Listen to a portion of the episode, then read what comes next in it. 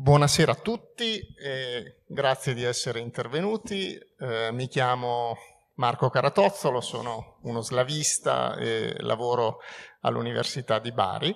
Eh, sono molto lieto eh, che, di essere in questo bellissimo contesto e eh, soprattutto di essere in compagnia del professor Pier Giorgio Odifreddi, eh, che tutti conoscete in numerose vesti, non solo quelle di matematico, ma eh, eh, come vedremo anche stasera, di eh, acuto interprete dell'opera di, eh, della vita e dell'opera di eh, Fyodor Dostoevsky. Eh, io personalmente ho fatto, mentre ci sentivamo prima di questo, eh, di, di, di questo, nostro incontro, abbiamo interloquito con il professore, quindi ho avuto modo di, leggere eh, e di approfondire eh, le sue eh, interpretazioni e i suoi approfondimenti appunto su, sull'opera di questo scrittore, di cui ricordiamo che si celebra il duecentesimo anniversario della nascita e quindi eh, nel nostro dialogo adesso io lo, eh, come dire, eh, cercherò con l'aiuto di alcune immagini che riguardano Ehm, la vita, eh, essenzialmente alcuni temi dell'opera di Dostoevsky, eh, cercherò di coinvolgerlo, appunto, eh, di pungolarlo per una discussione che sia il più possibile completa e gradita. Allora, io so che eh, devo premere il pulsante giallo e vedete, perfetto, uh, ecco eh, il, il, nostro, il, nostro, titolo, il libero arbitrio secondo Fyodor Dostoevsky. Eh, ovviamente eh, il libero arbitrio eh, è un grosso tema che eh, emerge da più opere di Dostoevsky e che, a cui però arriveremo, cercheremo di arrivare lentamente. giusto, Pier Giorgio? Allora, ci sono, sì, si vede lì. Io mh, ho scelto un percorso, vedremo alcune immagini, in particolare eh, cinque mh, tematiche attraverso cui arriveremo a questo grande eh, tema del libero arbitrio che ovviamente eh, si declina attraverso il titolo del, del, festival del classico di quest'anno. E ho deciso appunto di comincerò a eh, um, come dire volgere l'attenzione del professor Di Freddi su questo tema che è la servitù, servitù eh, della gleba eh, e eh, vi eh, propongo, propongo a tutti questo bel quadro, un quadro di Ilya Riepin, eh, vedete gli anni, siamo negli anni immediatamente successivi all'abolizione della servitù della gleba, ma come tutti sappiamo l'abolizione non significò da un giorno all'altro eh, non vedere più i servi e soprattutto non assistere più a questo spettacolo dell'abito mentale eh, del servo che eh, si rivolge al padrone.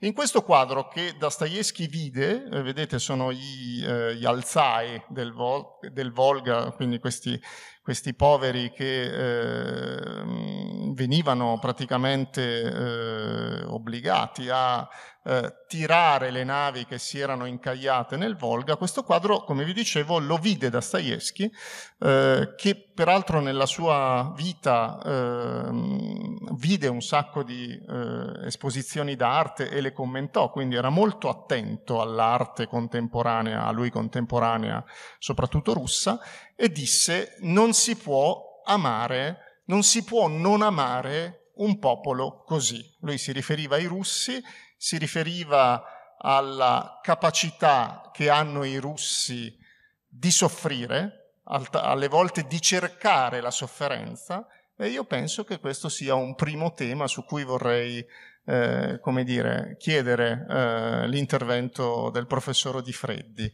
eh, cioè la sofferenza eh, del popolo russo, eh, come si può eh, intendere nel senso del libero arbitrio, quando il libero arbitrio è eh, dettato da, dal padrone. Dunque, buonasera. Anzitutto vorrei dispellere un equivoco perché eh, io sono qui eh, in realtà come spalla, non eh, come, nemmeno come interlocutore, perché come voi sapete io sono un matematico, ho letto dei, dei romanzi di Dostoevsky, no? Eh, ma altro eh, non so, mentre invece abbiamo qua un traduttore no? Eh, dal, dal, russo direttamente, oltre che un esperto. No?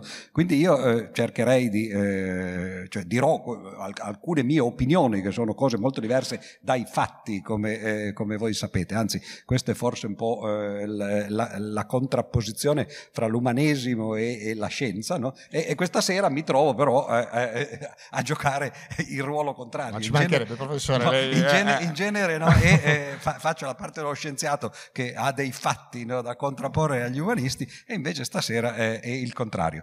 Io su questo argomento, sul primo argomento praticamente non so nulla, se non eh, anzitutto ricordare un episodio, tu poi eh, per favore correggimi quando, come diceva qualcuno, no? mi, mi, corrigerai no? se sbaglio perché eh, appunto non, non, essendo un esperto a volte ricordo a memoria e, e spesso sbaglio. No? Come, come, si diceva del professor Zichichi, eh, spesso in errore mai nel dubbio, che è un ottimo motto che, che, si può usare per tanti nostri colleghi. Dicevo, eh, Dostoevsky credo che abbia visto queste cose eh, e questi servi della gleba da vicino, anche perché eh, nella sua famiglia eh, ci furono degli episodi che poi magari tu ci puoi raccontare meglio, cioè credo che suo padre sia stato addirittura assassinato da, da uno dei servi, i quali ovviamente non erano tanto contenti del modo in cui il padre eh, gestiva le, le, le, sue proprietà, eh, naturalmente. E, eh, e, sembra che questo sia uno dei momenti cruciali della vita di Dostoevsky, perché ebbe immediatamente dopo questa tragedia familiare eh, il primo attacco di epilessia, che poi stranamente si fermò, per quanto ne so, eh, no, non sembra che ci siano stati altri eh, eh episodi di epilessia, fino a quando, e poi lo vedremo, no, eh, successe un, un, episodio che questa volta coinvolgeva lui e non più eh, i, i, suoi genitori. però più che i servi della gleba eh, di Dostoevsky, a me interessa la, il primo Dostoevsky, no? che non parlava proprio dei servi della gleba nei suoi romanzi, in particolare il suo primo romanzo, che non so quanti di voi hanno letto, perché come voi sapete eh, ci sono due Dostoevsky, eh, il primo e il secondo ovviamente. No? E, eh, il primo Dostoevsky è in genere considerato come uno scrittore secondario, mentre invece il secondo è esaltato, ci arriveremo poi eh, probabilmente nella seconda parte di questi nostri colloqui no? e di questo nostro nostro colloquio, eh, ma il primo Dostoevsky è uno scrittore interessantissimo e il suo primo romanzo, eh, Povera gente, Biedni Ljudi, eh, in realtà è stato considerato un capolavoro. Quando uscì, lui era giovanissimo, tra l'altro aveva poco più di vent'anni, eh, lo, lo, fece vedere a dei critici, no? di cui non mi ricordo il nome, ma che tu ti ricordi.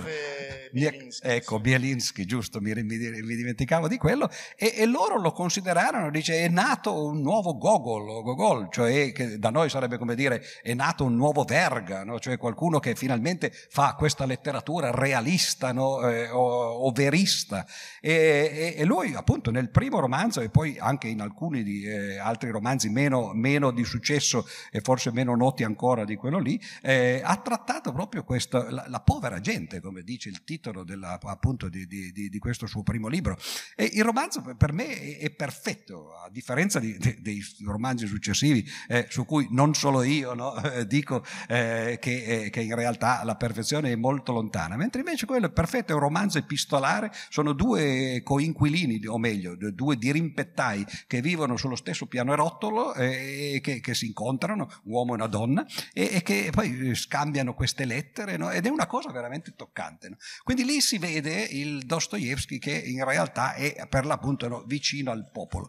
Dopo, eh, dopo ne parleremo, ma vorrei invece che mi dicessi sì, no, no, cosa, è molto interessante perché effettivamente questo primo romanzo che parla proprio della povera gente, anche se è povera gente della città, non sono questi appunto, la povera gente pietroburghese, no?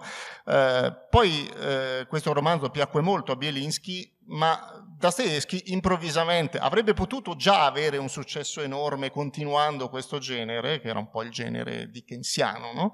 ma poi cambiò radicalmente. Arrivò il sosia, eh, arrivarono altre cose che non piacquero a Bielinski e compagnia, e quindi, come dici tu, effettivamente comincia un altro Dostoevsky. Vediamo allora... Se solo perché, poiché intanto poi non tornerà E ci dobbiamo abituare a queste Alla fine, poi, eh, prima che incominci invece il secondo Dostoevsky, ci sarà una specie di eh, remake, mi sembra, no? di, eh, di, Povera Gente, che si chiama Umiliati Offesi, Sì, che in quello- un certo senso è un romanzo forse minore, no? che però continuava il... A me piace filone. tantissimo, è uno di Infatti, quelli che infatti. mi piace di più. Allora, a proposito, questa volta andiamo su un'esperienza diretta di Dostoevsky, che è vero, lui aveva conosciuto i servi della gleba che effettivamente avevano ucciso il padre e questo determinò in Dostoevsky un senso di colpa che poi è stato studiato da Freud, eccetera, eccetera.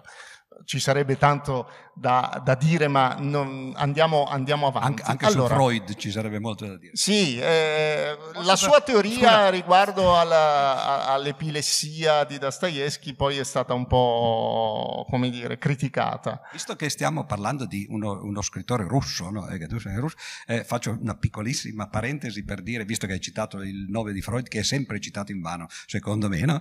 Eh, c'è eh, Nabokov, che tutti voi conoscerete, no? grande scrittore russo, oltre che eh, in lingua inglese, che naturalmente dopo aver scritto Lolita, eh, eh, certo, poi dopo gli psicanalisti no, lo presero come bersaglio con l'idea che se uno scrive quelle robe lì le ha anche pensate, no? e quindi è pervertito no? e così. No? E quindi lui cominciò nei suoi libri, e soprattutto nelle traduzioni che faceva dei romanzi che aveva scritto in russo eh, eh, in inglese, no? faceva delle prefazioni e continuava a parlare di Freud chiamandolo lo stregone viennese, eh, lo psicologo voodoo, eccetera. E in una di queste prefazioni meravigliosa scrisse eh, una definizione che vi lascio perché potrete usarla col vostro psicanalista di fiducia, eh, che, che dà la definizione più bella che ho sentito della psicanalisi, che è perfettamente adeguata al luogo in cui ci troviamo, o meglio al momento in cui ci troviamo, cioè il Festival del Classico, ed è la psicanalisi è una cura che consiste nello spalmarsi miti greci sulle parti intime. Ed è meglio di quello, no?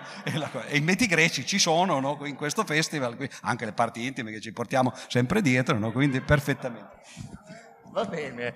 Ehm, allora, procediamo con il nostro itinerario no, per le immagini. E vedete, Dostoevsky partecipava, dopo il successo che ebbe con eh, questo romanzo, e eh, diciamo visse un periodo un po', eh, come dire, eh, non lineare. E a, a Pietroburgo andò ad abitare, sprecava, visse un po' nel lusso e mm, si faceva coinvolgere da eh, idee particolari che al tempo erano vietate, come quella del socialismo, tanto è vero che partecipava alle riunioni di un signore eh, che in realtà era un signore molto, molto, eh, come dire, innocuo, eh, uno storico, un, anzi un giurista che però aveva interessi, interessi storici, si chiamava Petrashevsky e radunava alcuni giovani particolarmente focosi, come dire, eh, in queste sue riunioni che si tenevano nel suo appartamento a Pietroburgo ogni venerdì per parlare loro dell'ateismo, eh, della democrazia, del, eh, del socialismo,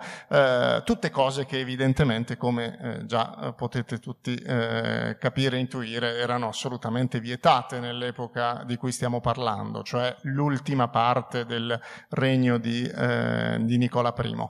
Eh, e Dostoevsky viene a un certo punto condannato perché, eh, anzi, prelevato a sorpresa in una notte, ehm, viene portato al patibolo a Pietroburgo, letteralmente, viene incappucciato. Nel momento in cui sta per essere eseguita la condanna e lui in quei momenti che descriverà in una famosa lettera al fratello vivrà, eh, come dire, in pochi secondi tutta una vita, eh, improvvisamente arriva il decreto dello zar che commuta la pena di morte in eh, un periodo di lavori forzati a cui poi sarebbe seguito un periodo di, ehm, di eh, pratica nell'esercito.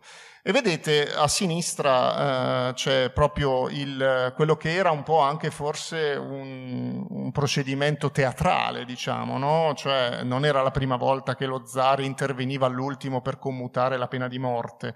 Eh, quindi eh, Dostoevsky si ritrova in questa condizione e subito dopo, dopo un viaggio lunghissimo, no? I, eh, i condannati eh, russi eh, dovevano scontare spesso le pene in luoghi molto lontani, in Siberia, per andarci dovevano camminare per lunghi tratti a piedi, eh, con le catene, altri tratti li facevano con delle carrozze scomodissime e vedete lui arriva eh, in questa immagine, in questa illustrazione, eh, potete vedere un po', avere un'idea di come fossero le, eh, le, queste grandi camerate, prigioni dove scontavano la pena Dostoevsky e, eh, e gli altri.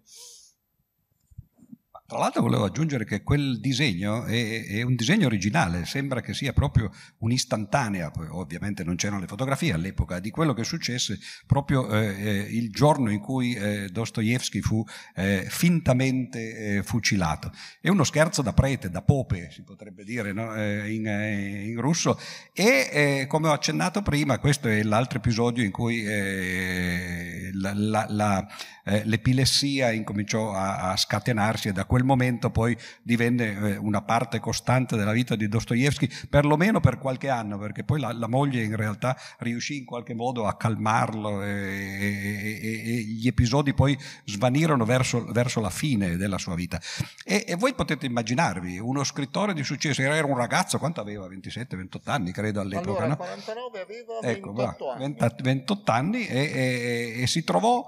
Eh, Dunque, anzitutto condannato a morte, ovviamente, poi graziato in questo modo, poi eh, mandato ai lavori forzati per cinque anni, mi sembra, e poi eh, condannato a rimanere militare a vita, cioè nell'esercito, ma eh, a vita. Anche se poi lo zar, sempre che evidentemente si divertiva a giocare al gatto e al topo con questa gente, dopo un po' gli commutò eh, la, la, la pena e lo liberò. Però furono dieci anni della sua vita, quindi pensate voi a 28 anni che è un ragazzo che per dieci anni eh, in realtà si trova prima ai lavori forzati e, e, e poi nell'esercito, però ovviamente eh, eh sotto, eh, diciamo così, sotto tutela. No?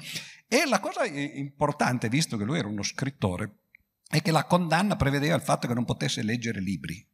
E certo questo non è, non è d'aiuto, no? eh, se non un libro che gli fu dato da una delle pie donne, e mai gliene incolse naturalmente, no? che era eh, il Vangelo, no? eh, una copia eh, dei Vangeli, che adesso si vedono ancora al museo di Dostoevsky, tra l'altro, c'è la copia sì, eh, ancora la, esposta, la Bibbia, la Bibbia intera. La Bibbia, sì. ma, ma, non so se lei gli diede questa, questa signora solo No, generalmente eh, il rituale della condanna e della partenza ah, del viaggio dei condannati come seconda condanna, leggi preved- la Bibbia. prevedeva che eh, quando i condannati dovevano partire per raggiungere il luogo di detenzione, le mogli o le vedove dei condannati regalassero ai, a loro una copia della Bibbia, che era l'unico libro che loro potevano leggere. Eh, questo fu però in realtà l'origine del secondo Dostoevsky. Certo che se uno passa per dieci anni, dieci anni della sua vita a vivere eh, in mezzo a delinquenti, perché poi c'erano prostitute, assassini, eccetera, e a leggere la Bibbia, ecco che poi esce il secondo Dostoevsky, no?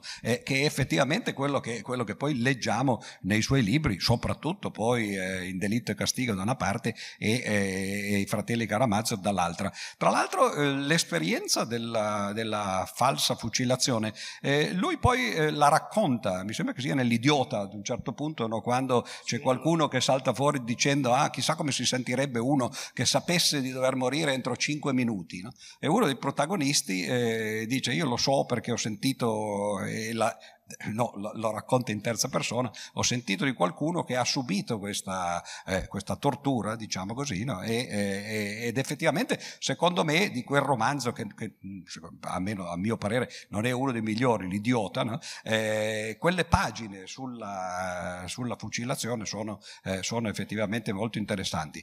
E, e, come ho detto appunto adesso potremmo forse andare a vedere che cosa succede di questo Dostoevsky, perché questi dieci anni che lo formano poi sono quelli quelli che producono appunto i, eh, i, suoi lavori più noti che non avranno praticamente niente a che fare con eh, i lavori precedenti se non per il romanzo che ho citato prima, cioè eh, Umiliati e offesi. E eh, se non per il libro che lui scrisse, che secondo me è forse il più bello che, che, che ha scritto, ed è eh, il, il, le memorie di una... De, questo poi visto che tu sei un traduttore, mi piacerebbe eh, sapere come esattamente si potrebbe tradurre. No? Viene spesso tradotto memoria da una casa di morti o memoria di una casa morta. No, è da una via. casa morta. Eh, il, casa il morta, titolo no? originale è da una casa morta. Esatto. No? Mi, mi, scusami Pier Giorgio, mi inserisco solo per dire una cosa importante. Eh, mm, la questione della detenzione eh, ehm, suscita particolare interesse perché al tempo non c'era una differenziazione di detenuti, cioè Dostoevsky, che tutto sommato non è che avesse fatto una cosa così grave, si trovava in prigione con eh, delinquenti che avevano commesso dei reati molto più gravi dei suoi, perché al tempo c'era una normale promiscuità, cosa che presumo oggi eh, sia più controllata. Quindi lui ha avuto la possibilità di conoscere i delinquenti e, e di apprezzare anche quel poco di luce, come dice lui appunto nel, nel, nel, nel romanzo che citava Pier Giorgio, che pure si deve trovare, si può trovare nelle persone che sembrano condannate a una eterna cattiveria, no?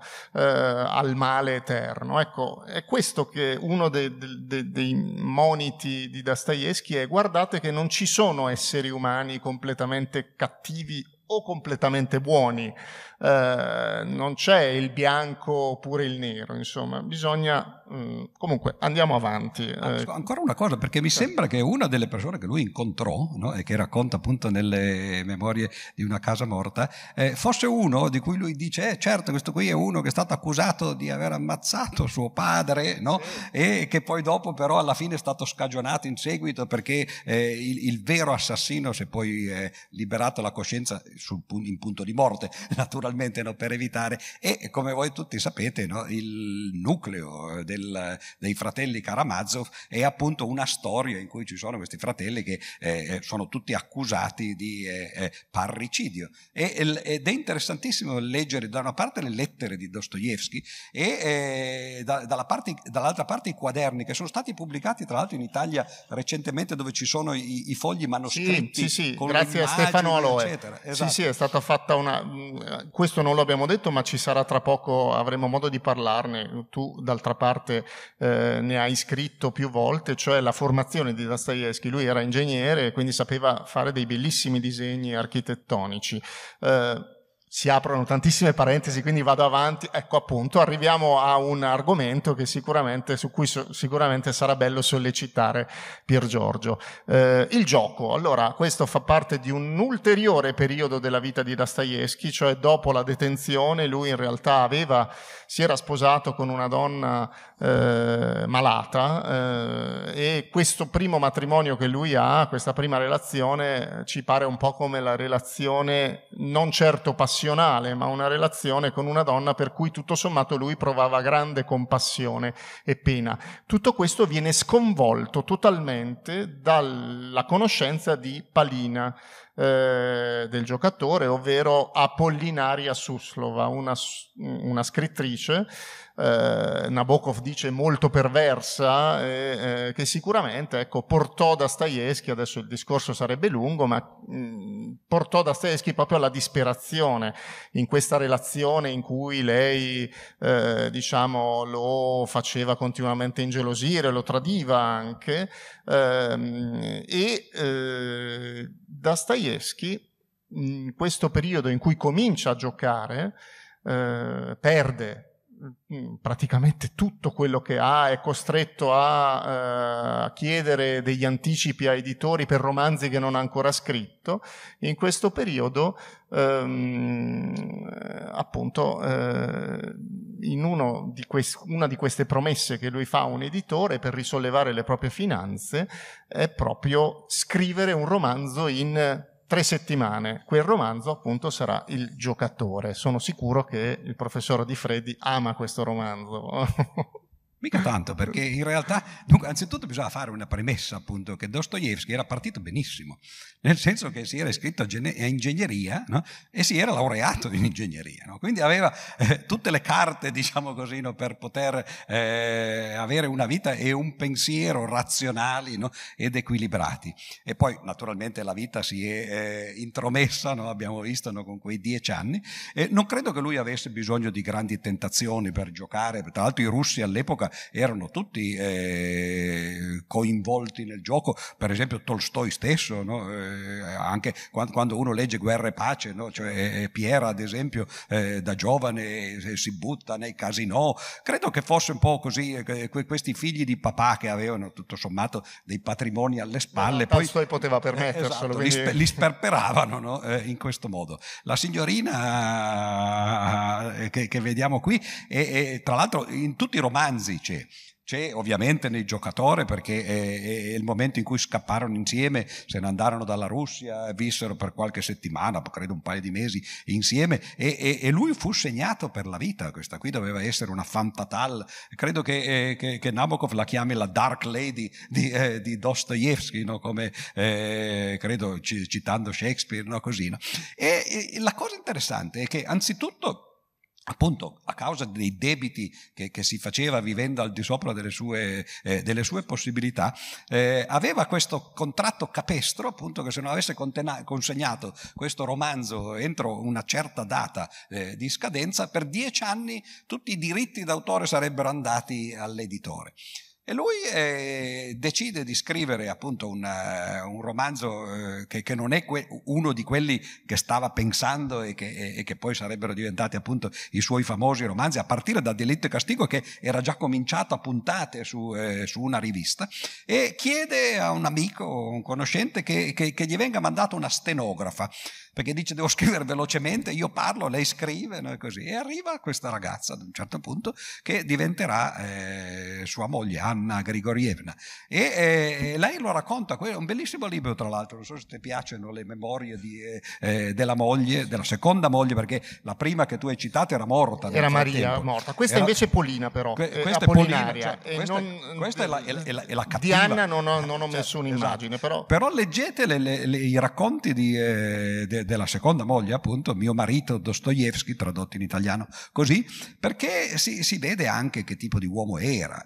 Cioè abbiamo detto, era malato, era epilettico, così, però era anche paranoico, era geloso, faceva scenate di gelosia quando non c'era nessun motivo uno stringeva la mano alla moglie, no? lei lo raccontano e quella sera lì lui scappava, eh, bisognava rincorrerlo, eccetera. Non era, eh, diciamo così, tanta posto. Anzi, se posso fare un, eh, ma proprio letteralmente, no? se posso fare una piccola parentesi no? a questo proposito, perché secondo me è importante, perché noi leggiamo i romanzi e spesso eh, tendiamo a prendere i romanzi come se fossero descrizioni di qualcosa di assoluto. No?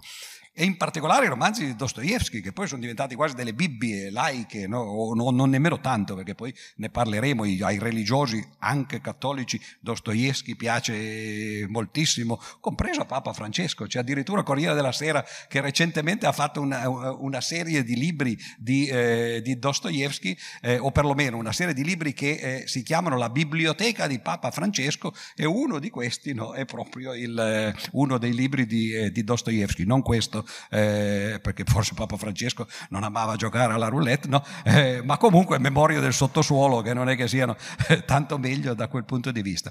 Cosa succede però? Che Dostoevsky eh, si dimentica completamente di essere stato un ingegnere e quando va a giocare sostiene che ci sia un metodo infallibile per vincere. E lo racconta nel romanzo, no, il famoso metodo della martingala, che esiste effettivamente, però, eh, come tutte le cose matematicamente dimostrate, richiede delle premesse. No?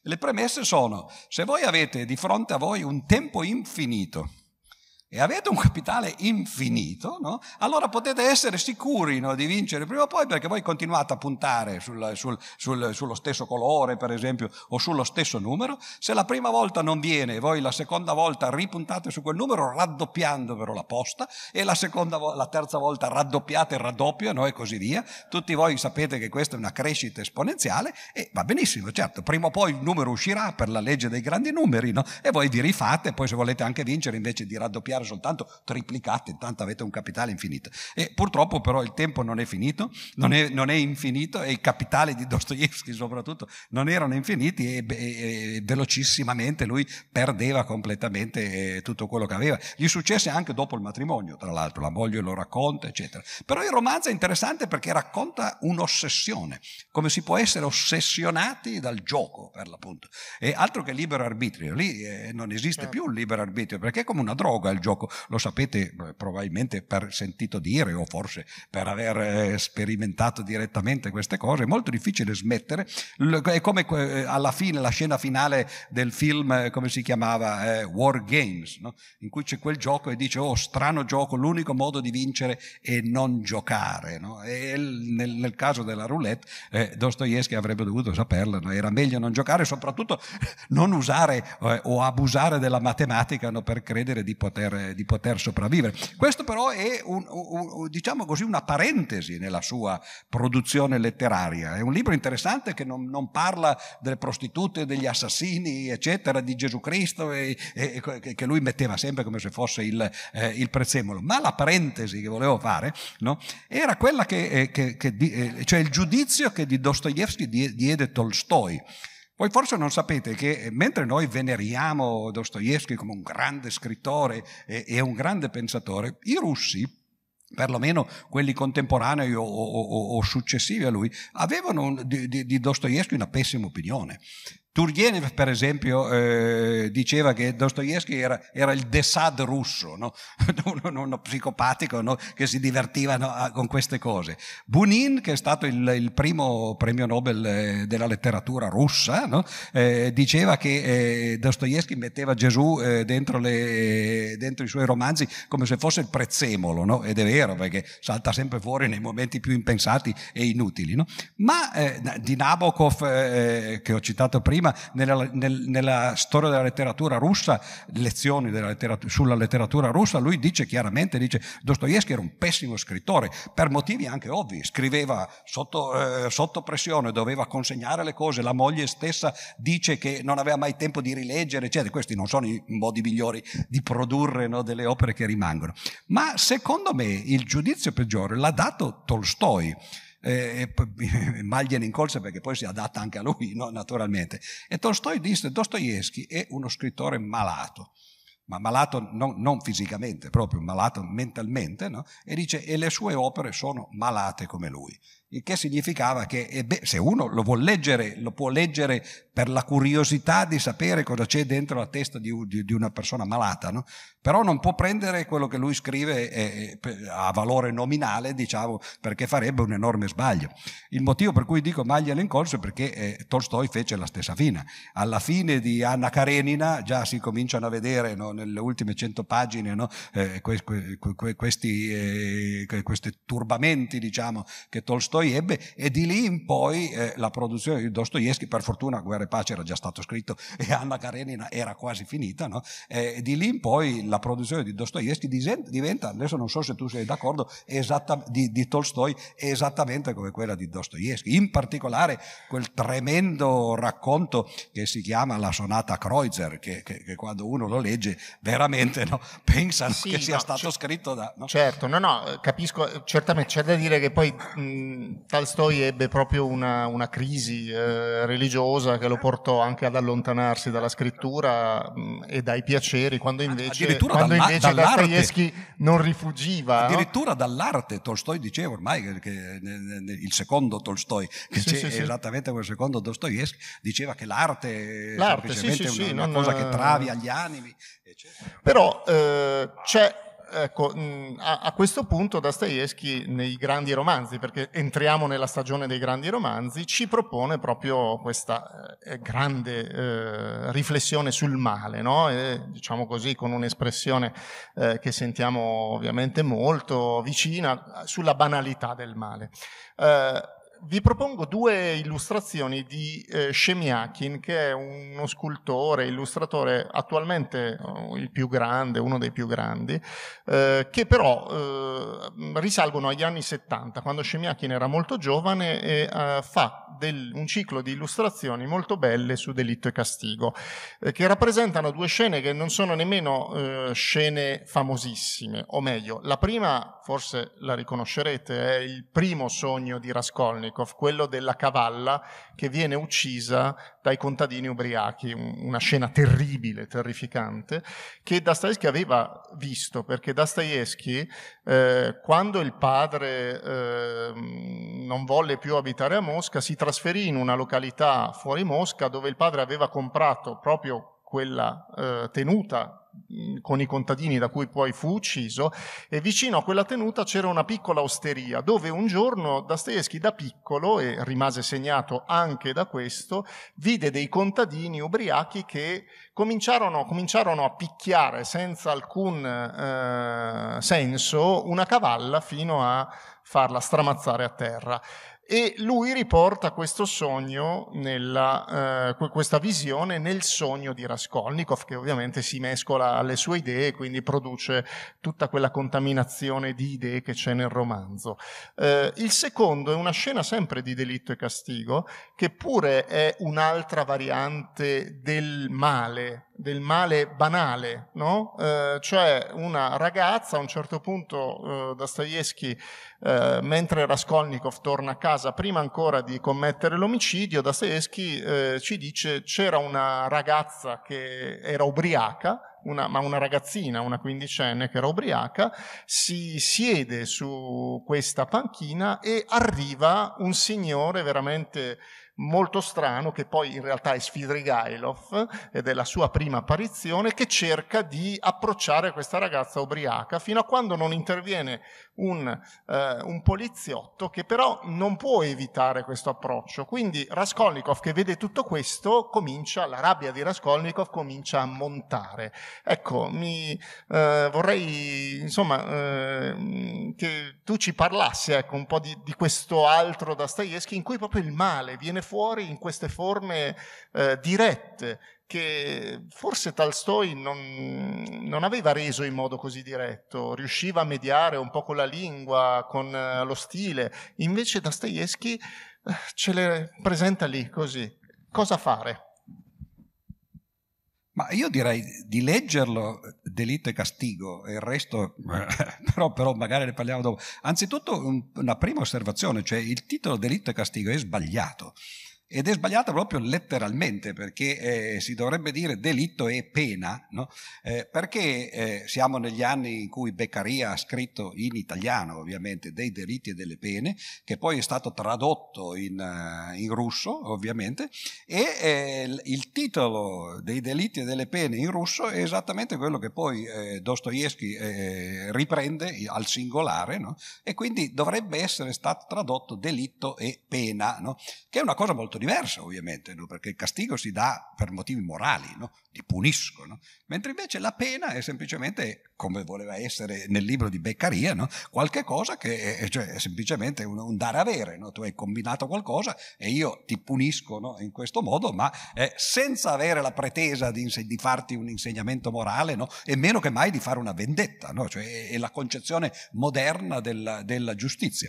E purtroppo eh, il motivo per cui è stato tradotto delitto e castigo, perché qui svegliamo le cose che fanno le case editrici, è che la prima traduzione italiana di questo romanzo in, eh, appunto eh, in italiano eh, è stata fatta su una versione francese. Il francese naturalmente non, non, era allertato alla connessione con Beccaria, però un italiano avrebbe dovuto esserlo. E, e invece il, il, traduttore di cui non ci, non ci, ricordiamo nemmeno il nome no? Eh, dell'epoca, no? sono passati ormai eh, più, più, di un secolo, e eh, in realtà lo tradusse in questo malo modo. Ora, in Delitto e Castigo, così come d'altra parte nei fratelli Karamazov, non c'è la frase più famosa che tutti attribuiscono a Dostoevsky a proposito del male, no? però eh, non c'è ma è, è, è, ben pensata, esattamente come nel caso di Darwin. Darwin non ha mai scritto eh, il, quella, quella, famosa espressione che viene considerata il, il riassunto della teoria dell'evoluzione, no? cioè che a sopravvivere non sono i migliori ma i più adatti. No? Non c'è Scusa, nel... una piccola parentesi Dostoevsky ah, certo. a proposito sì, sì. di queste cose, sfatiamo anche il mito che Dostoevsky non non ha mai detto che la bellezza salverà il mondo. Mm?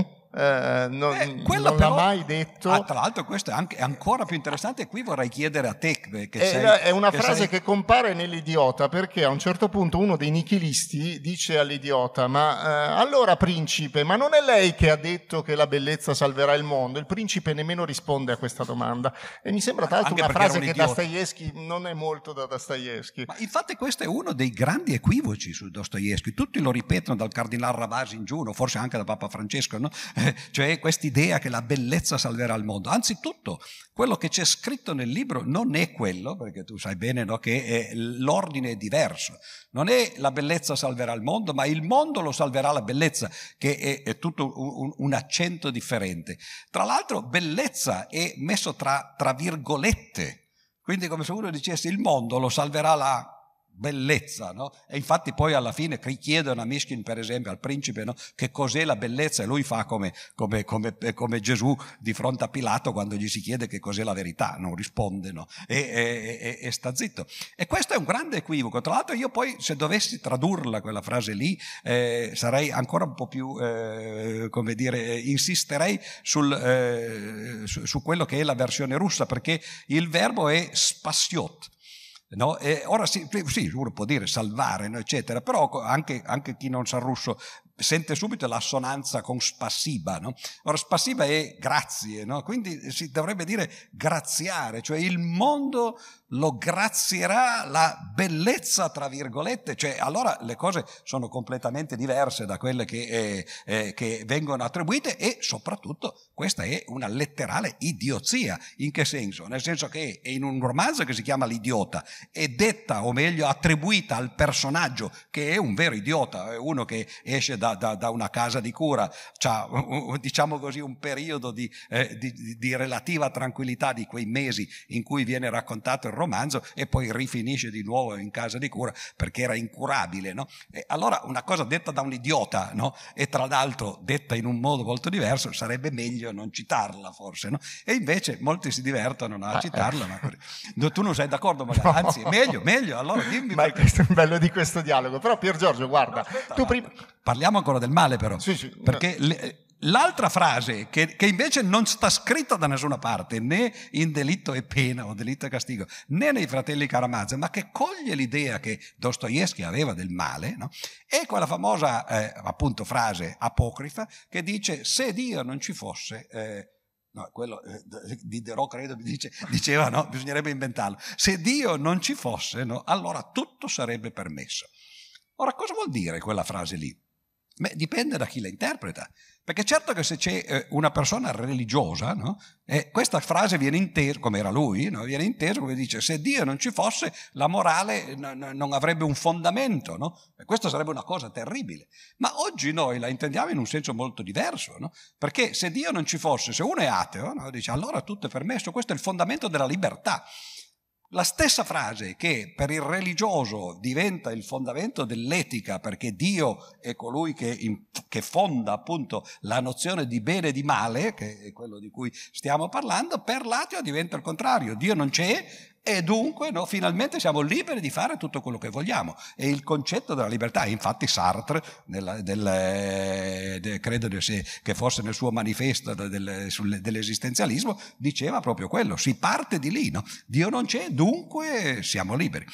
E qui eh, eh, nel, nel, caso di, eh, di, delitto e castigo eh, l'idea di Dostoevsky è abbastanza strana, eh, tutti ve lo ricorderete probabilmente, no? c'è uno che appunto Raskolnikov che fa questo delitto tremendo, no? ammazza l'usuraia, poi insomma ammazzare l'usuraia non è che sia una cosa così tremenda, forse è un atto di giustizia, no? ma comunque a parte quello, e il commissario subito capisce chi è dopo poco tempo e non fa nulla, non l'arresta, non, non lo interroga nemmeno, ogni tanto lo convoca eh, in eh, in questura no? e, e, lascia che questo si, si, si cucini da solo. No? E poi lo dice, tra l'altro, dice prima o poi verrà e confesserà. L'idea di Dostoevsky è che in realtà il, eh, chi, chi, pecca poi dopo eh, alla fine ha un peso talmente grande sulle sue spalle no? che è portato eh, a, a, ad andare ad autodenunciarsi.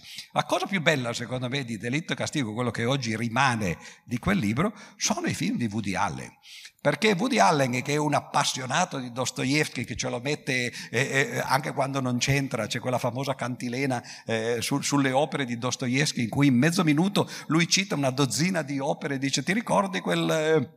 Eh, eh, com'è che parte? No? Dice, c'era quel, quel, ah, ti ricordi il giocatore? Dice sì, sì, ah, ecco, viveva, era in mezzo agli umiliati e agli offesi, no? e va avanti così no? per, 30, per, 30, secondi. Ma molti dei film di Woody Allen, in particolare eh, Match Point eh, o Irrational Man, oppure quell'altro che si chiama eh, Sogni e delitti, mi sembra che sia tradotto in italiano, addirittura lui fa vedere il protagonista che legge delitto e castigo castigo proprio nel, nel, nello schermo e così via. E in uno di questi c'è la scena finale in cui c'è Woody Allen che parla con l'altro protagonista e quella scena finale in cinque minuti ripassa appunto proprio questo problema, il problema di cosa significa se Dio non c'è che allora tutto è permesso. E ci sono le due visioni dei due protagonisti e Woody Allen, che come voi sapete è un ateo, no? eh, la, la, dice esattamente al, a, al contrario, come, come, lo direbbe un ateo oggi. Quindi questa è la versione moderna, diciamo così, della concezione del male. Il male non c'è,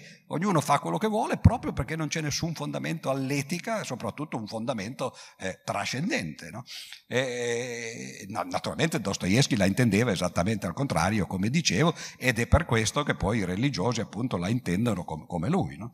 E infatti ci avviciniamo a, uh, proprio a una, a una, scena che tu citavi, no? quella di Cristo e Pilato, ah. che hai poco, ah, uh, poco fa citato. Hai anche, tu hai scritto un libro, uno dei tuoi libri si intitola proprio Che cos'è la verità, eh, è un concetto su cui hai, eh, hai, molto parlato anche nelle tue conferenze, eh, è un concetto molto vasto.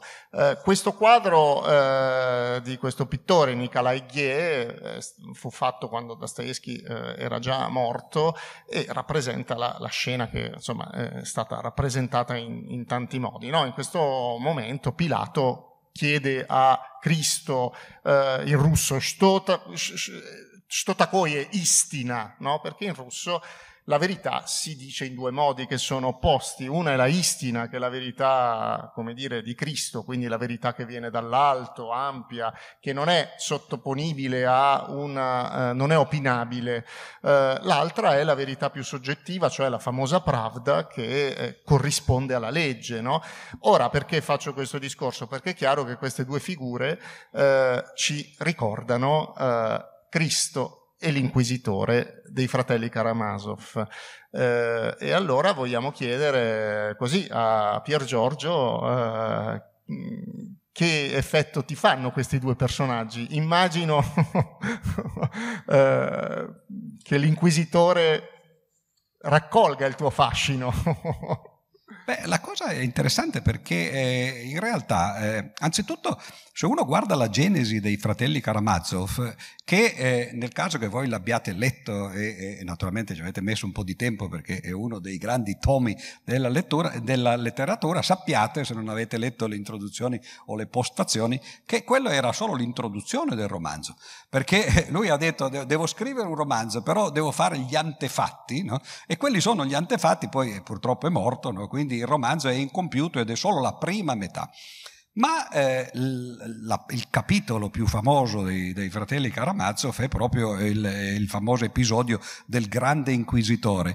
E questo è straordinario perché in realtà il grande inquisitore era stato scritto prima, era un racconto che lui ha scritto indipendentemente e che a un certo punto eh, ha inserito un po' a forza in questo romanzo, c'entra fino ad un certo punto e, e infatti è, è, una chiacchiera da bar, diciamo così, no? fra due personaggi che eh, in realtà no, si raccontano uno con l'altro, non sono i due fratelli, credo, no? due, due dei fratelli, sì, no? sono Ivan, Ivan e Alyosha, no? si raccontano e uno dei due, quello ovviamente che è, che è, contrario alla religione, racconta questo episodio. Però non è ateo, eh? Ivan non è sì, l'ateo, è vero, sì, uh, no, quello... ma io cerco di, dirlo. di trascinarli da questa parte. Comunque non è proprio uno dei più, eh, dei più credenti. Bene, certo. Esatto. E, e questo episodio è un episodio molto strano. E io mi stupisco che, per esempio, Cardinal Ravasi abbia fatto un'intera lezione su questo, esaltando questa, anche Ratzinger, per esempio, ha scritto su questo, su questo capitolo, e sembra quasi che, che, che, che, abbiano rimosso il fatto che il grande inquisitore accusa, e questa è un'accusa contro la Chiesa cattolica, Dostoevsky era, era, molto religioso, era un fondamentalista religioso, però era un ortodosso, lui seguiva la chiesa, la chiesa russa. E l'opinione che la Chiesa russa aveva, e forse anche ha, no, della Chiesa cattolica, cattolica invece è un'opinione tremenda. No? E, e, e, quindi è un'accusa molto forte appunto al cattolicesimo che in genere non viene, non viene presa in, in, questo senso. E, eh, tutti vi ricorderete probabilmente questa scena, è una scena in cui c'è Gesù Cristo che non dice una parola naturalmente, no? sta sempre zitto e, eh, ed è invece questo inquisitore no? eh, che parla e, e, accusa Gesù Cristo di essere praticamente l'ori, l'origine della, della Chiesa cattolica, ovviamente, no? e, e, accusa la Chiesa cattolica de, di degenerazione del messaggio originario eh, cristiano. E poi alla fine ci sarà il famoso bacio no, che l'inquisitore dà eh, a Gesù sulla bocca. No?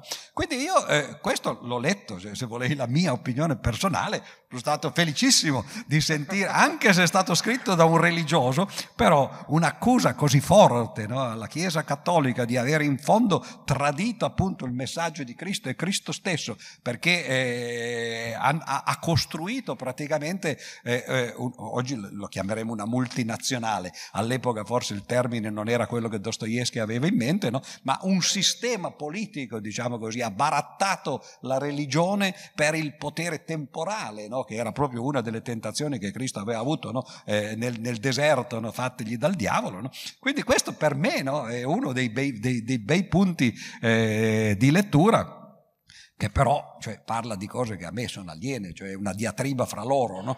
cioè un ortodosso russo no? che ce l'ha con la Chiesa cattolica e, e, dice alla Chiesa cattolica giustamente quello che, eh, eh, che, che, che gli si può dire, quando però poi alla Chiesa ortodossa si potrebbe dire la stessa cosa, perché forse che la Chiesa ortodossa non era eh, fino alla fine dello zarismo eh, eh, collaborazionista con il potere, eh, ovviamente la, la, Chiesa ufficiale intendo, perché poi così come da noi d'altra parte no, c'è la curia no, e poi ci sono i preti di campagna, li potremmo chiamare così, no?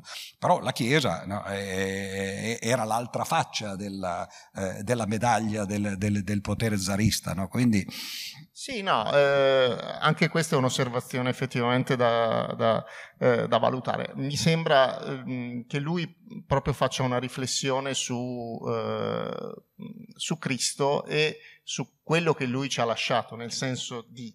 Eh, probabilmente Dostoevsky ovviamente parteggiava per Cristo, no? però la bellezza è nel fatto che, eh, come dicevo prima, non c'è solo il bianco, quindi lui in realtà le osservazioni del grande inquisitore, no, che accusa Cristo di aver resistito alla tentazione, alle tre tentazioni, eh, eh, quando invece l'uomo non resisterebbe, quindi lo accusa dicendo guarda tu eh, eh, hai fatto questo, ma ti rendi conto che l'uomo, l'essere umano, non può resistere, quindi è perfettamente inutile eh, questa libertà tu, per cui tu hai lottato passato. Ebbene, ehm, questa è un, una grossa sfida, un, come dire, un, non è nemmeno un dialogo in realtà, no? È vero, è, parla, è, un monologo, parla solo lui, parla il grande inquisitore, che però diventa un, uh, proprio come dire, un archetipo anche della nostra, con cui noi possiamo valutare anche eh, le cose della contemporaneità. Eh, mi piace ricordare, per esempio, che in un c'è questa immagine di Cristo nella letteratura russa come eh, dell'entità che se ne sta un po' dalle sue parti, pensa alle grandi cose dell'umanità e poi si dimentica dei poveri. No? Eh, tanto è vero che eh, se voi leggete Il demone di Lermontov, questo poema in cui c'è questo demone che ehm, come dire, eh, seduce una fanciulla, eh, a un certo punto la fanciulla eh, cade in questa seduzione ma si preoccupa no? Dice, ma insomma, eh, io, tu sei il demone, sei il maligno, e che dirà Dio? E il demone le dice per convincerla, ah, ma non ti preoccupare, quello lì sta, sta, sta nei cieli, non ci guarderà proprio. Um, c'è una grande tradizione della letteratura russa, e la vediamo anche nel, nel Maestro e Margherita di Bulgakov, in cui tutto sommato Cristo è, un, uh, è silente, è silenzioso, no? E sembra addirittura che il male, o, o le figure che rappresentano il male come Voland nel Maestro e Margherita, come il Grande Inquisitore nei Fratelli Karamazov, eh, portino a compimento ciò che Cristo, dovendo pensare ai grandi ideali, non può fare. Hm? Uh, e questo devo dire è molto affascinante. non so se... Ma questa credo che sia una delle critiche più eh, radicali che si può fare al cristianesimo, cioè che il modello che viene proposto è un modello talmente irrealistico no? Che, no, che non lo si può nemmeno pensare di realizzare. E, e allora rimane effettivamente no, come qualcosa di astratto e poi però poi c'è la vita concreta no, e queste due cose sono scollate fra loro. Tra l'altro credo che anche l'arte russa portasse in quella direzione perché chi di voi eh, ricorda per esempio le icone di Andrei Rubliov oppure comunque in generale la pittura bizantina no, che usa addirittura tra l'altro eh, eh dei, dei, dei mezzi tecnici diversi dai nostri. La pittura bizantina ha, eh, usa una prospettiva che non a caso si chiama prospettiva bizantina latina, in cui le linee parallele di profondità che nella nostra cultura convergono tutte, se, se, la prospettiva è centrale, in un unico punto. Pensate per esempio alla scuola di Atene di Raffaello no, in Vaticano, in cui tutto converge tra uh, Aristotele e, e, e Platone, no, messi lì in mezzo, no? quello è il punto di convergenza. Nella pittura bizantina le, le, le linee parallele divergono è esattamente il contrario, no? cioè, quindi convergono, convergono fuori del, del, quadro e il motivo è, eh, si dice, no? perché eh, eh, mentre noi nel quadro rappresentiamo ciò che il, il, lo spettatore poi vede, no? nella, nella, prospettiva bizantina, poiché le, le, le linee convergono verso lo spettatore, quello è semplicemente ciò che vede dall'aldilà Dio stesso. No? Quindi è una, è una, pittura ieratica ovviamente, no? esattamente il contrario di quello che è una, una, pittura umana invece come la nostra, eccetera. E questo porta a quest'idea, di, i Cristi che si vedono nelle icone sono sempre, anzitutto ovviamente poi c'è anche, oltre la prospettiva, c'è anche il modo di raffigurazione che è più vicino per dire a Giotto no? che non eh, alla pittura eh, eh, nostra a cui noi siamo abituati, no? E questo, questo, questo, Cristo è il panto creatore, anche nelle, nelle, nelle chiese russe no? lo si vede, e non è certo un Cristo che invece poi la Chiesa cattolica ha cercato di umanizzare in tutta la, l'arte sacra. No? Quindi c'è quest'idea no? che, eh, che, che va, va, d'accordo, diciamo così, con l'arte russa e eh, per esempio Florensky, che poi scrisse tutto un libro sulla prospettiva inversa, no? prospettiva rovesciata. E, eh, scusa, no, no, l'ultima cosa che mi veniva in mente invece è che è un po' la concezione che avevano degli dei alcuni antichi, per esempio Lucrezio. Che Lucrezio ovviamente è un poeta materialista, no? noi lo chiameremo ateo no? in un certo senso, però ateo non è perché comincia il, il, il Dererum Natura con l'inno a Venere. Però lui lo dice subito quando parla, dice ma gli dei sono laggiù, non se ne fregano di che cosa noi siamo qui noi, no, anzi se ne stanno completamente lontani, ci guardano lontano e sono completamente indifferenti anche alle nostre richieste, è inutile che noi preghiamo, che ci inginocchiamo, facciamo sacrifici, perché quelli proprio di noi se ne fregano. No? E questa non so se sia proprio così eccessiva la visione del, del, eh, eh, del, del cristianesimo ortodosso russo, no? però certamente ovviamente no, è un Dio molto lontano, che poi è, è, la stessa cosa che succede nell'Islam, volendo, no? dove, dove, c'è questo Dio astratto. Di, no, perché eh, bisogna ricordarsi che eh, l'ebraismo era stato, quando arrivò, no, qualche migliaia di secoli fa, 3.000 anni fa, forse 3.200 circa, se uno vuole piazzare Mosè in quel periodo, era stato un grande passo avanti perché era un tentativo di, for- di, formalizzare o formare o inventare una religione astratta in cui non ci fossero delle immagini della divinità. Uno dei comandamenti era non ti farai immagini di cose viventi in cielo, in terra nell'acqua, eh, cioè addirittura non si doveva nemmeno raffigurare le cose. No? Poi noi ce lo siamo dimenticati, no? per fortuna dell'arte naturalmente, no? ma gli ebrei e gli islamici che non ce lo sono dimenticati, questo, questo comandamento, hanno un'arte che è puramente astratta. E il cristianesimo da questo punto di vista è una regressione perché reintroduce una divinità che eh, non è un animale come spesso c'era eh, nella, per esempio eh, ne, ne, nei, eh, ne, nelle religioni della Palestina eh, o del Medio Oriente dell'epoca in cui si adoravano no, il dio Baal oppure guardiamo in Egitto no, tutti questi animali divinizzati però è pur sempre un uomo no? E quindi da questo punto di vista è una regressione nei confronti del, del, dell'ebraismo ed è per questo che poi arriva l'Islam di nuovo no, a dire no, voi siete tornati indietro e noi rifacciamo il passo avanti e di nuovo abbiamo un'idea no, della divinità che è completamente astratta. Ma questa era una divagazione no, che è andata un po' lontano, un po' oltre. No, ra- però. raccolgo però, mi permetto di raccogliere una tua preziosissima osservazione in merito a quella prospettiva rovesciata, a, a, proposito dell'arte bizantina, dell'icona. No? Eh, la bellezza eh, che poi ci riconduce proprio a Dostoevsky e al modo in cui lui elabora eh, con tanti eh, impulsi diversi il tema del libero arbitrio è che nella icona Uh, effettivamente non c'è un punto di fuga perché la prospettiva è rovesciata, nel senso che i punti di fuga sono diversi l'icona si apre verso il fruitore perché deve dare l'impressione che quello spettacolo lo stanno guardando varie persone contemporaneamente.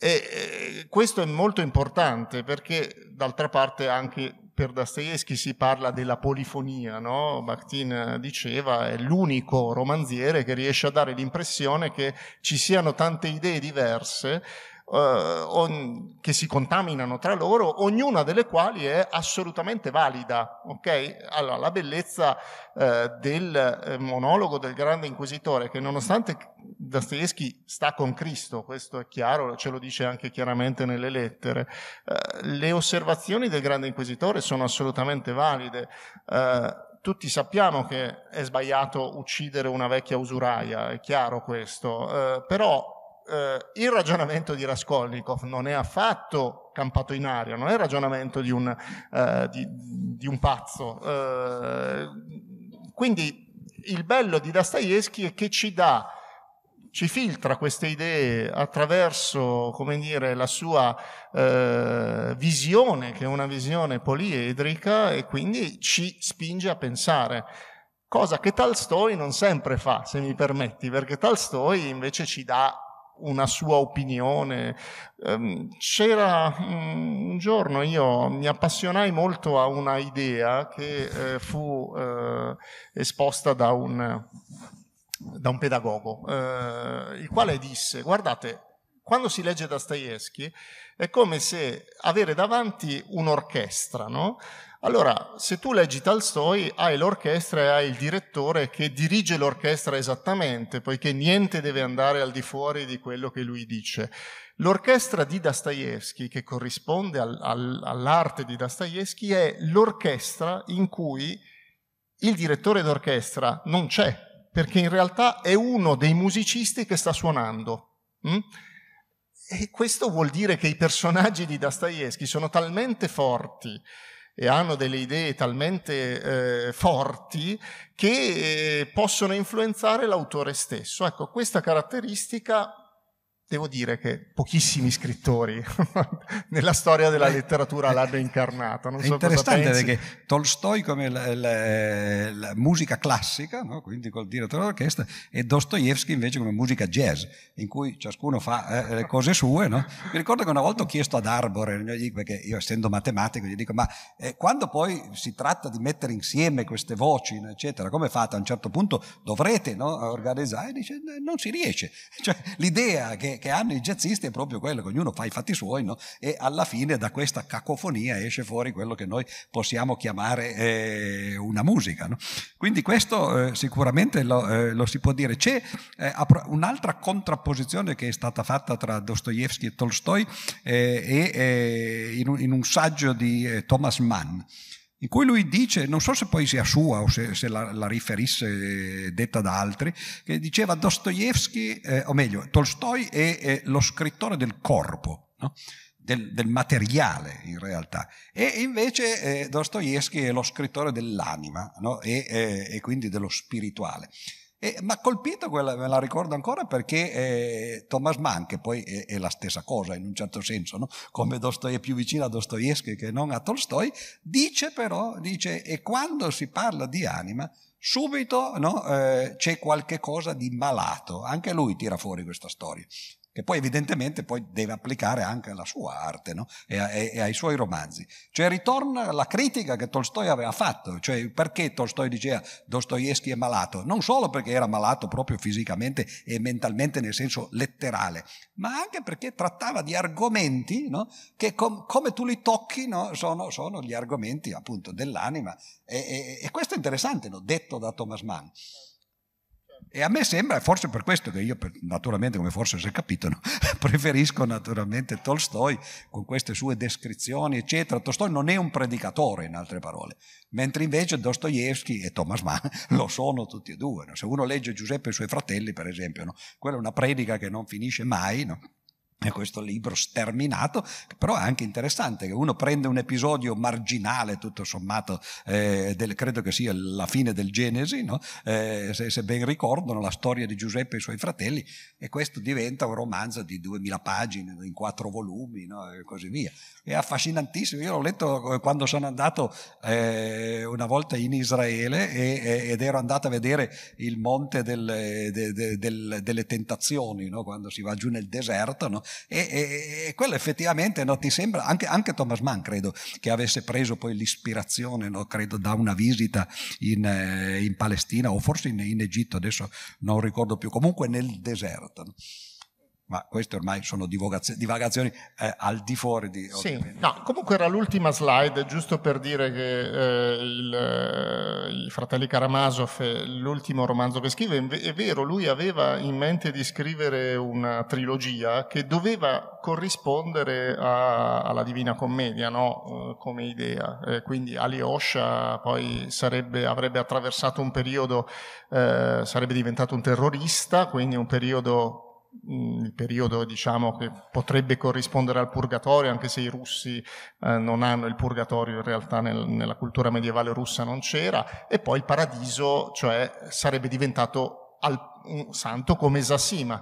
Eh, però che succede? Dostoevsky eh, muore, era un, grande fumatore, Dostoevsky non aveva il, almeno il vizio dell'alcol non ce l'aveva, ma era un grande fumatore, si sottoponeva anche a dei ritmi perché lui andava eh, a dormire, lavorava fino alle 4-5 di notte, poi si svegliava alle 10 per andare nei tribunali e muore nel gennaio dell'81 e due mesi dopo lo zar eh, Alessandro II viene ucciso in un attentato terroristico che tutto sommato è una possibilità sia quella del parricidio, no?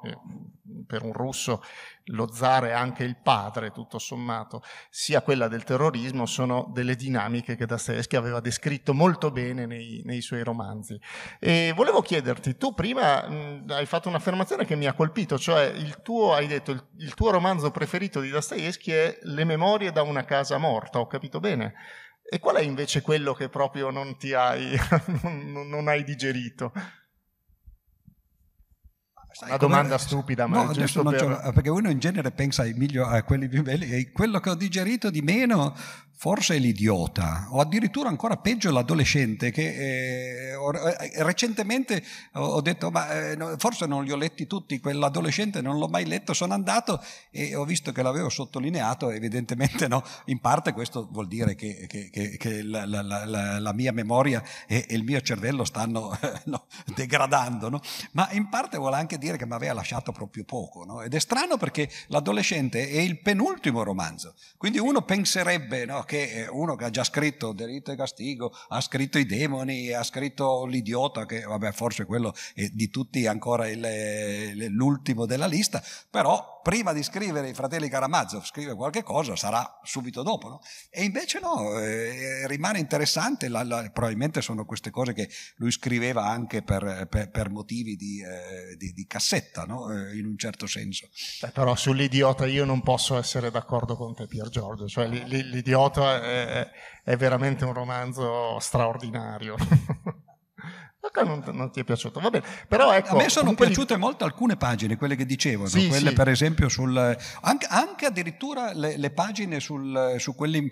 Eh, abbiamo detto prima che, che Dostoevsky aveva visto alcune di, delle immagini che tu hai mostrato. Sì. Nei suoi libri quasi sempre c'è eh, almeno una, eh, un quadro che poi Il lui Cristo descrive. Di Holbein, e lì nel caso dell'idiota c'è, c'è questo, le, le, questo, Cristo che effettivamente, e io non lo conoscevo, confesso, finché non ho letto il libro, eh, questa immagine di Cristo morto eh, a grandezza naturale, che poi se voi andate tra l'altro al museo di Dostoevsky, anzi questa è una cosa che vi consiglio nel caso che sì. capitiate a San Pietroburgo, adesso l'hanno rimesso da, da, da poco a posto, e, eh, è l'ultima casa in cui lui ha vissuto ed è quella in cui ha finito e scritto i fratelli Karamazov, c'è la sua scrivania dove, dove appunto lui scriveva, Molto bello. C'è, ci sono questi quadri, la Madonna, eh, come si chiama, la Madonna della Sistina, che lui amava molto no? e così via. E c'è una cosa toccantissima che a me eh, ha lasciato un po' così, c'è una scatola di sigarette, sapete che i, i russi fumano queste corte sigarette perché devono farle con i guanti e così via,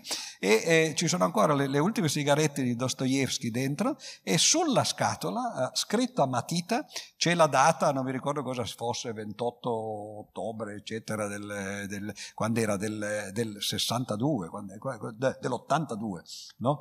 Lui sì, la morte, no? 60 anni, 81, no? 60 anni dopo, ed era la figlia, no? e scrive, oggi è morto papà.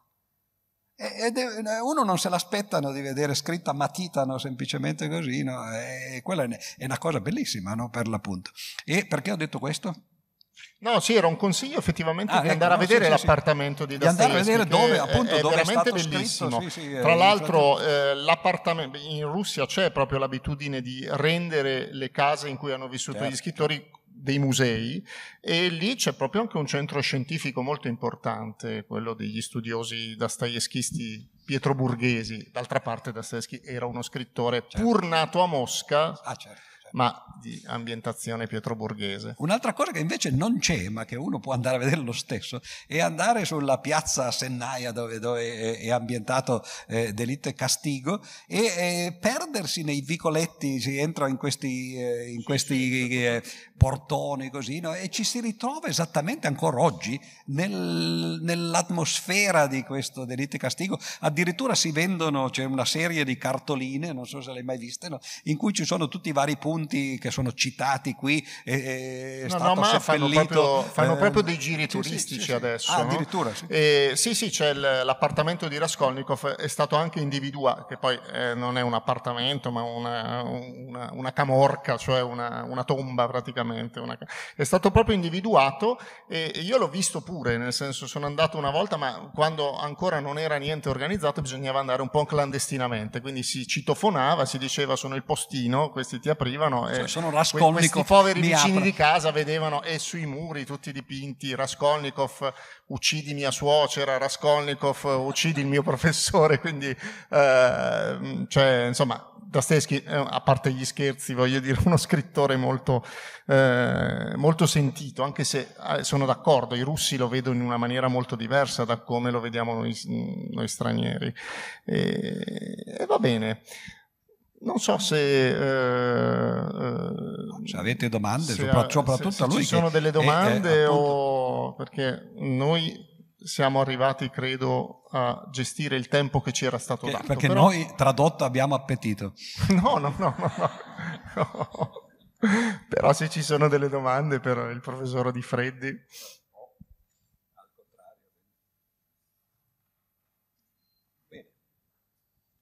Sembra di no. Sembra di no. Va bene. Allora penso che possiamo salutare. Per me è... Ricordatevi che la bellezza salverà il mondo. oh, tra l'altro, cosa interessante mi è venuto in mente adesso che a proposito di quello che dicevi tu, no, del fatto che spesso le parole hanno più sensi, no? sono, sono, polifoniche, eh, in russo la parola mir, no? Eh, Viera? Eh, eh no, la no, parola... mir, mir, no? mir spasiot krasata, ah, mir, eh, sì, che sì, è, sì. vuol dire allo stesso tempo mondo o la pace.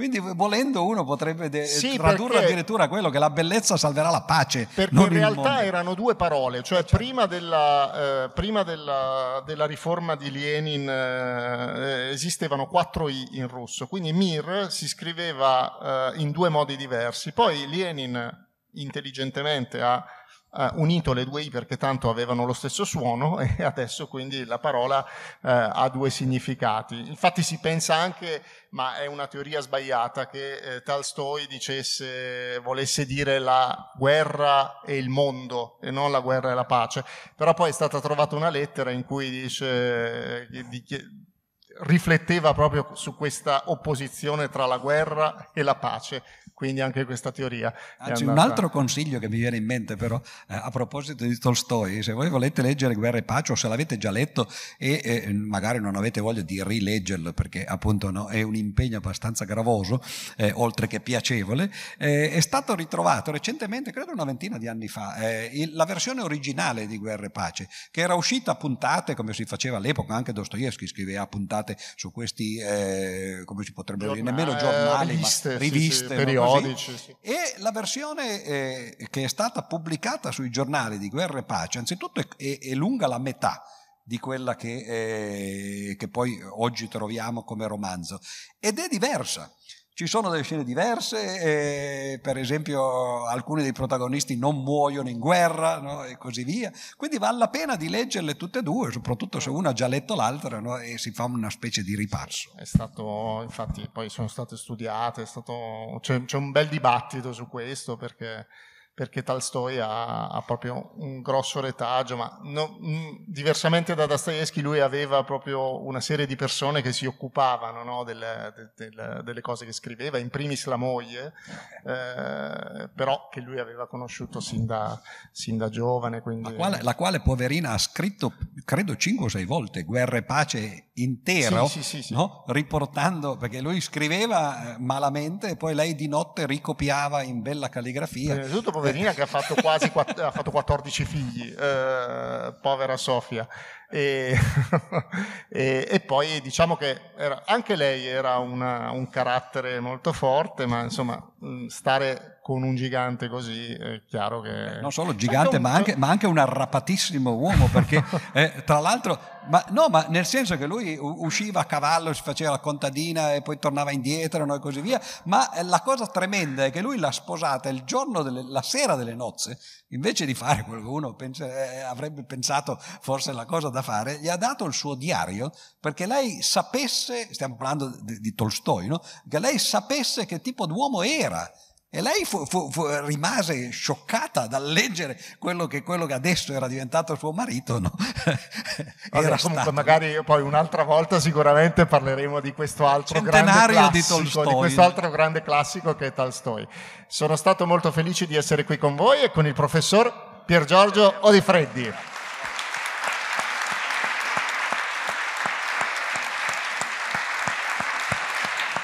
Come potremmo dire in russo, Citaiti e Dostoevskava, Italstova. cioè, tradotto significa leggete Tolstoi e non Dostoevsky.